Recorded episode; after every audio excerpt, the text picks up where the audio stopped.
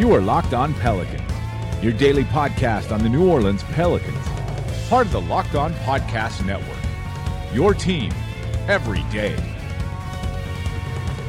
Welcome to another edition of Locked On Pelicans, the daily podcast covering your favorite team, the New Orleans Pelicans, and NBA as a whole, part of the Locked On Podcast Network, your team every day, available on iTunes, Apple Podcasts, Google Podcasts, Stitcher, Spotify, wherever you get your podcast from.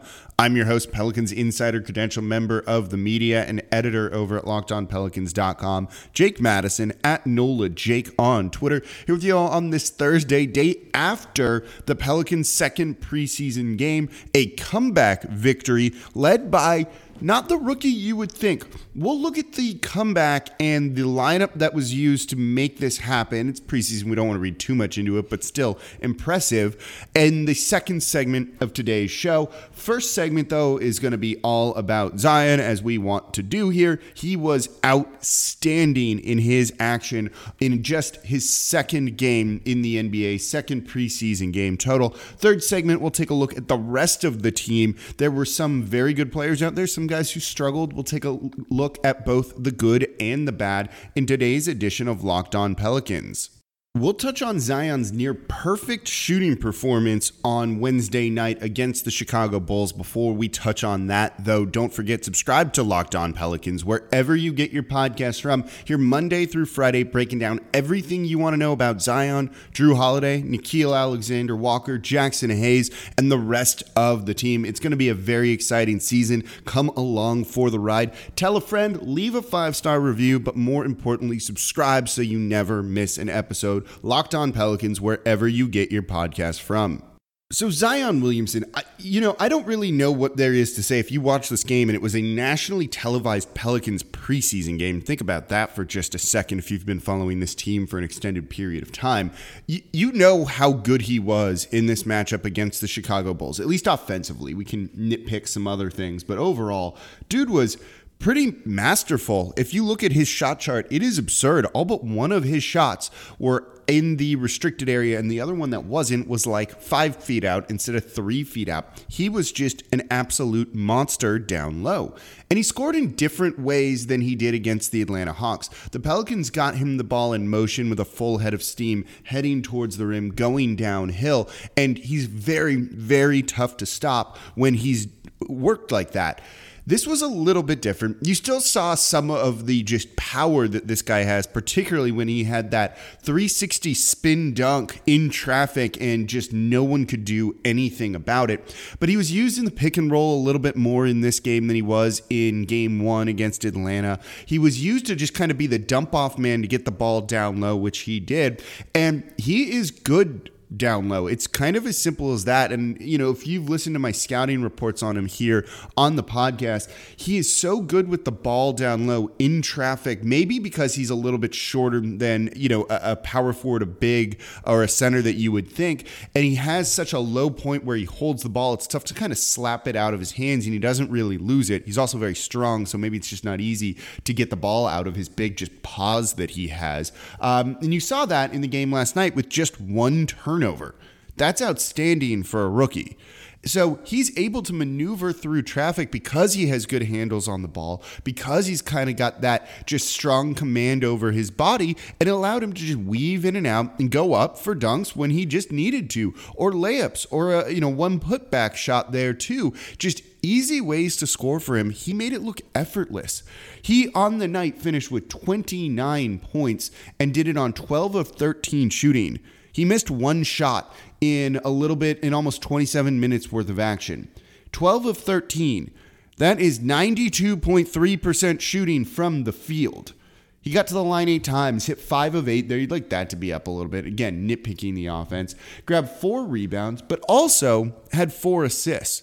And you saw the passing and the vision that he has in the first game against Atlanta, and it carried over into this one as well. He can make the right read, the right pass pretty easily if need be. You saw early on in the game that Zion grabbed that steal or defensive board, I forget what it was, got in it out in transition, ran through the bounce pass, which was just just a great pass in general to Lonzo Ball, and then Lonzo tossed it right back up to Zion for the jam.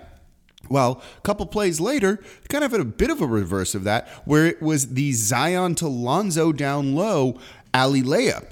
It's pretty cool to see the passing that he's more of a complete player than we maybe thought he was going to be right off the bat in the NBA. He's just got very good vision, very good instincts, and knows how to make the right kind of passes to hit his man in stride or wherever it is that he needs to put the ball. And it's not just him kind of flinging things or doing dump off passes.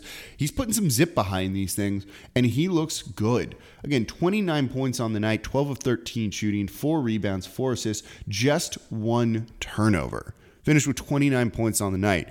Nearly perfect offensive performance if you really want to kind of cut down to it.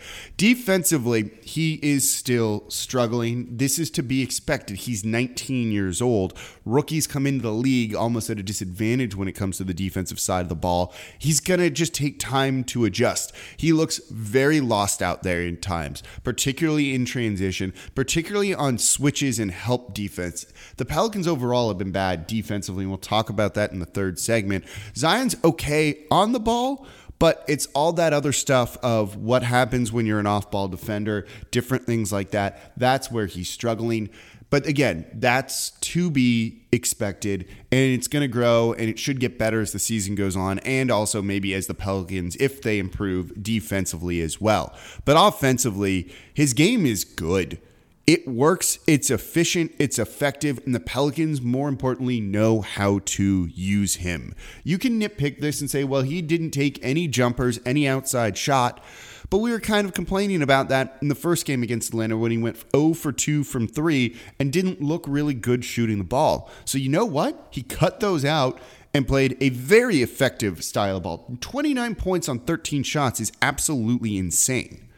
He was that good. He is as good as advertised. The hype is real. Now, Pelicans fans, you're going to finally get to see him at home on Friday in the first home preseason game against the Utah Jazz. So we'll talk about the Pelicans' 23 point comeback for a 127 125 point win over the Chicago Bulls and the lineup that really created that in the fourth quarter that went on. But before we get to that, today's edition of Locked On Pelicans brought to you by Indochino. Indochino is the world's largest made to measure menswear brand. Start your style upgrade now with $30 off your total purchase of 399 or more at Indochino.com when entering Locked On at checkout. All right, it was a 127 125 win for your New Orleans Pelicans over the Chicago Bulls. A 23 point comeback in this one for the Pelicans, led by kind of a surprising but not really surprising group in the fourth quarter. There was one lineup that played the entirety of the fourth quarter, and it consisted of Frank Jackson, um, Jahlil Okafor, Nickeil Alexander Walker, Josh Hart, and Kenrich Williams. And that is the group that forced this comeback to get the Pelicans a victory. If I told you there was a rookie that got the Pelicans back from being down 23 points, you would have said Zion. We probably all would have said Zion.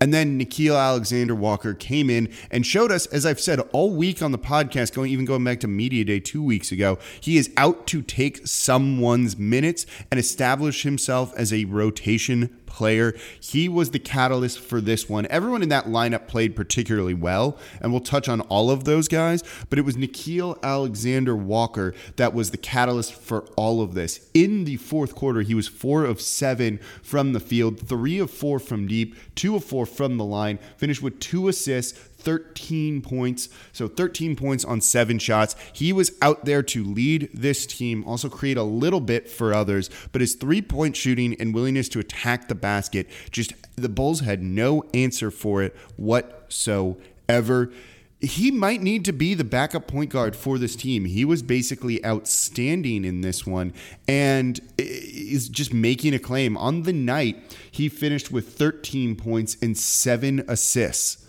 And he did that in 20 minutes of action. He really got cooking scoring wise in the fourth quarter when someone needed to take over, but started to help that comeback in the third when he finally got into the game, uh, going with kind of a similar rotation that Alvin Gentry employed, at least for the rookies, in the first game against Atlanta that we saw. Josh Hart in the fourth quarter was also pretty key to all of this. Four of six from the field, three of four from deep. He chipped in four rebounds, three assists, kind of shared some of the point guard duties there for a 11 points. You had Frank Jackson out in that lineup as well. He was two of four, two of two from three point land. Basically, the Pelicans were eight of 10 from three in the fourth quarter. They got hot. Frank Jackson finished with six points in that period. He had a pretty good scoring game overall in this one. He was 4 of 4 from deep, 4 for 7 from the field, put up 12 points along with three assists, two rebounds. Basically, uh, you had a number of guys who kind of just split the ball handling duties for the Pelicans in the third and fourth quarters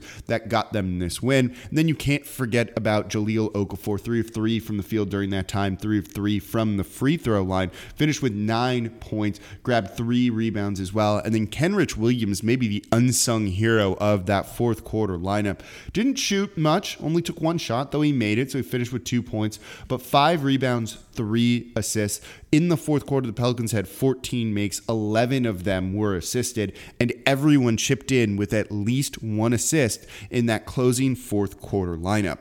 It was a four out lineup basically built around Jahlil Okafor. Put a big out there and put four shooters who can also handle the rock. And apparently, good things happen. They played solid defense as well. It was a 41 to 18 point period for New Orleans as they clawed back in this one to get the victory basically right at the end of this game. Impressive to see from these guys. And as we said, Nickeil Alexander Walker looks like a steal right now with the 17th overall pick. Yes, get excited about Zion. Be excited for the future of Jaxson Hayes. But Nickeil Alexander Walker is going to get minutes in the rotation. Maybe not to start because we've seen Alvin Gentry sometimes kind of rely on the guys he knows. Maybe it's a devil you know type of situation. But by the end of the year, Nickeil Alexander Walker is going to be getting significant minutes and is maybe going to be trying to make a run at one of the all rookie teams for the Pelicans and the NBA by the end of the year. He looks that good. He can be the scorer when you need him to be the scorer, and his three point shot is basically money. He can also assist and break down a defense. His passing was significantly better compared to game one when he had a number of turnovers. Here, he could make the right read. He f- seemed to be a little bit more comfortable out there. And this dude just got a bit of a scorer's mentality, a killer instinct that helped the team close out the game. They don't win this without him. He didn't shoot well overall until the fourth quarter, but he showed he can make up for it and he still impacts the game in other ways. So that was the closing lineup in this game when basically the Pelicans probably thought they were going to be out of it. They rested Zion, didn't play Jrue Holiday anymore, and just kind of threw some guys out there. And credit to those guys for being hungry enough to go out and get the victory. They could have just packed it in. The Bulls weren't trying, which is why this isn't like the most impressive thing I've ever seen in my life. But these guys didn't quit. And that really says something. And you're seeing them kind of develop some chemistry together, kind of having that edge that maybe you need to have, kind of being a bit of an underdog this season. Very cool to see again, this is going to be a fun year. I don't know if this team's a playoff team, though certainly if everyone lives up to the expectations or plays a little bit above that, they should be.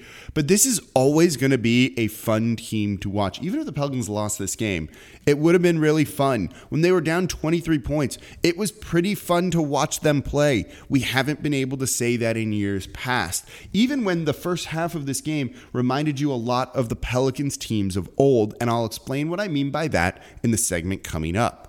We'll get to that along with some other odds and ends in just a moment here. But before we do that, if you're interested in advertising on Locked On Pelicans, there's no better time than now. The audience has been through the roof. This city is ecstatic, excited about Zion Williamson and the you know opportunities for this Pelicans team this year. Get on the ground level of everything. You can e- email me. It's lockedonpels at gmail.com. That's lockedonpels at gmail.com.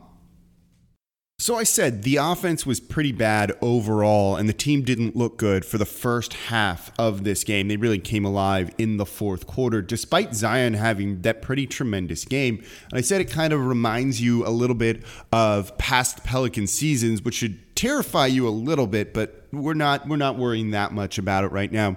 And that's because while Zion was excellent, offensively, no one else really had anything going, and the team really struggled through the first half of this game.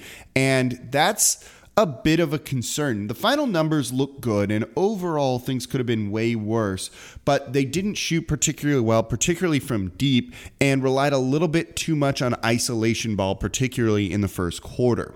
So, Brandon Ingram in this one didn't have the best night. In the first half, he was 3 of 7 uh, from the field, 0 for 1 from deep, finished with 9 points, but just didn't feel very impactful and really felt like he took the Pelicans out of the offense that they wanted to run. He finished three of nine overall in this one. Derrick Favors was fine. You saw him get more of an extended run than he did after kind of being a little bit injured against Atlanta.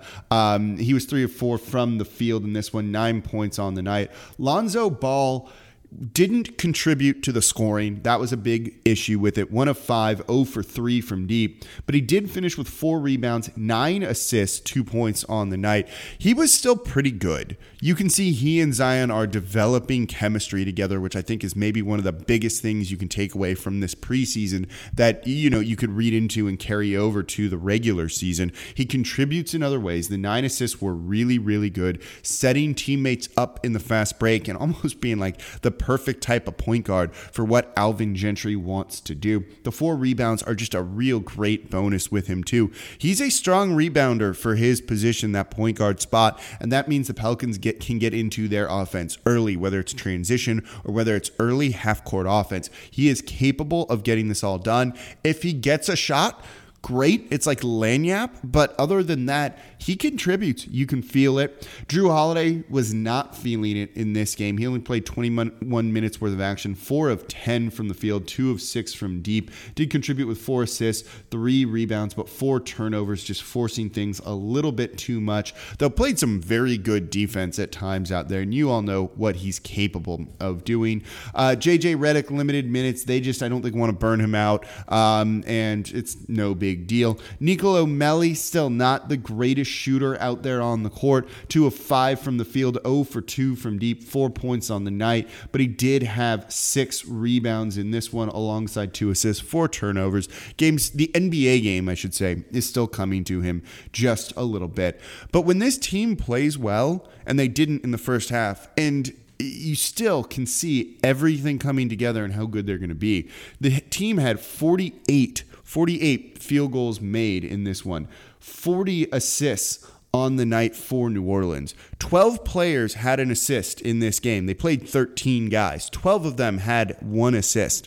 Derrick Favors, way to let the team down a little bit right there. Of those 12 guys, nine of them had more than one assist. That is Gentry style of ball. Either play in transition, make the right pass, get an easy bucket that way, or get early offense in the half court. I think that is a very good thing. And you see it. They move the ball well. Just other than Brandon Ingram, no one just has the ball stick to him. He's not, no one else is really a black hole on offense. And I think it hopefully will come in time with Brandon Ingram. But the fact that he's played two games now, in the first half of each game, he's kind of resorted to that isolation ball where he works really hard for an inefficient shot. And then in the first game, got into the rhythm of the offense in the second half and really came alive in the third quarter, but just didn't even have the opportunity in this one. He's got to get better getting into the flow of the offense, the rhythm of the offense early on. They're going to give him every opportunity, but this is a make or break season for him and for the Pelicans because he's up for a contract. They've got to potentially pay him as a restricted free agent. And with this young team and a lot of flexibility, giving him a big contract and killing some of that flexibility is not a great thing. So you need to be very sure in what he is, and he needs to play exceptionally well for the Pelicans to pay him or for maybe anyone to pay him. He's going to get paid. The wing crop in this upcoming free agency is not too great. So that's kind of all I've got for this game. A couple other things I'm sure will come up. Defense didn't look great. Rotations were not there. They're still learning what Jeff Bzdelik wants to do. There's definitely some confusion on should they be switching, should they not be switching, who's got the backdoor cut, where's the help defense coming from. Again, it's early on, but now there's only three more preseason games till the regular season starts. You'd like to see it get a little bit better. We didn't really see it improve much in the second game. Hopefully, it will against the Utah Jazz on Friday. So that's going to do it for this edition of Locked On Pelicans. Exciting victory for the team Zion with a near perfect offensive performance. Futures bright here in New Orleans. Subscribe to the podcast wherever you get your podcast from and stay up to date on everything about this Pelicans team. As always, I'm your host, Jake Madison at NOLA Jake on Twitter, and I'll be back with you all tomorrow.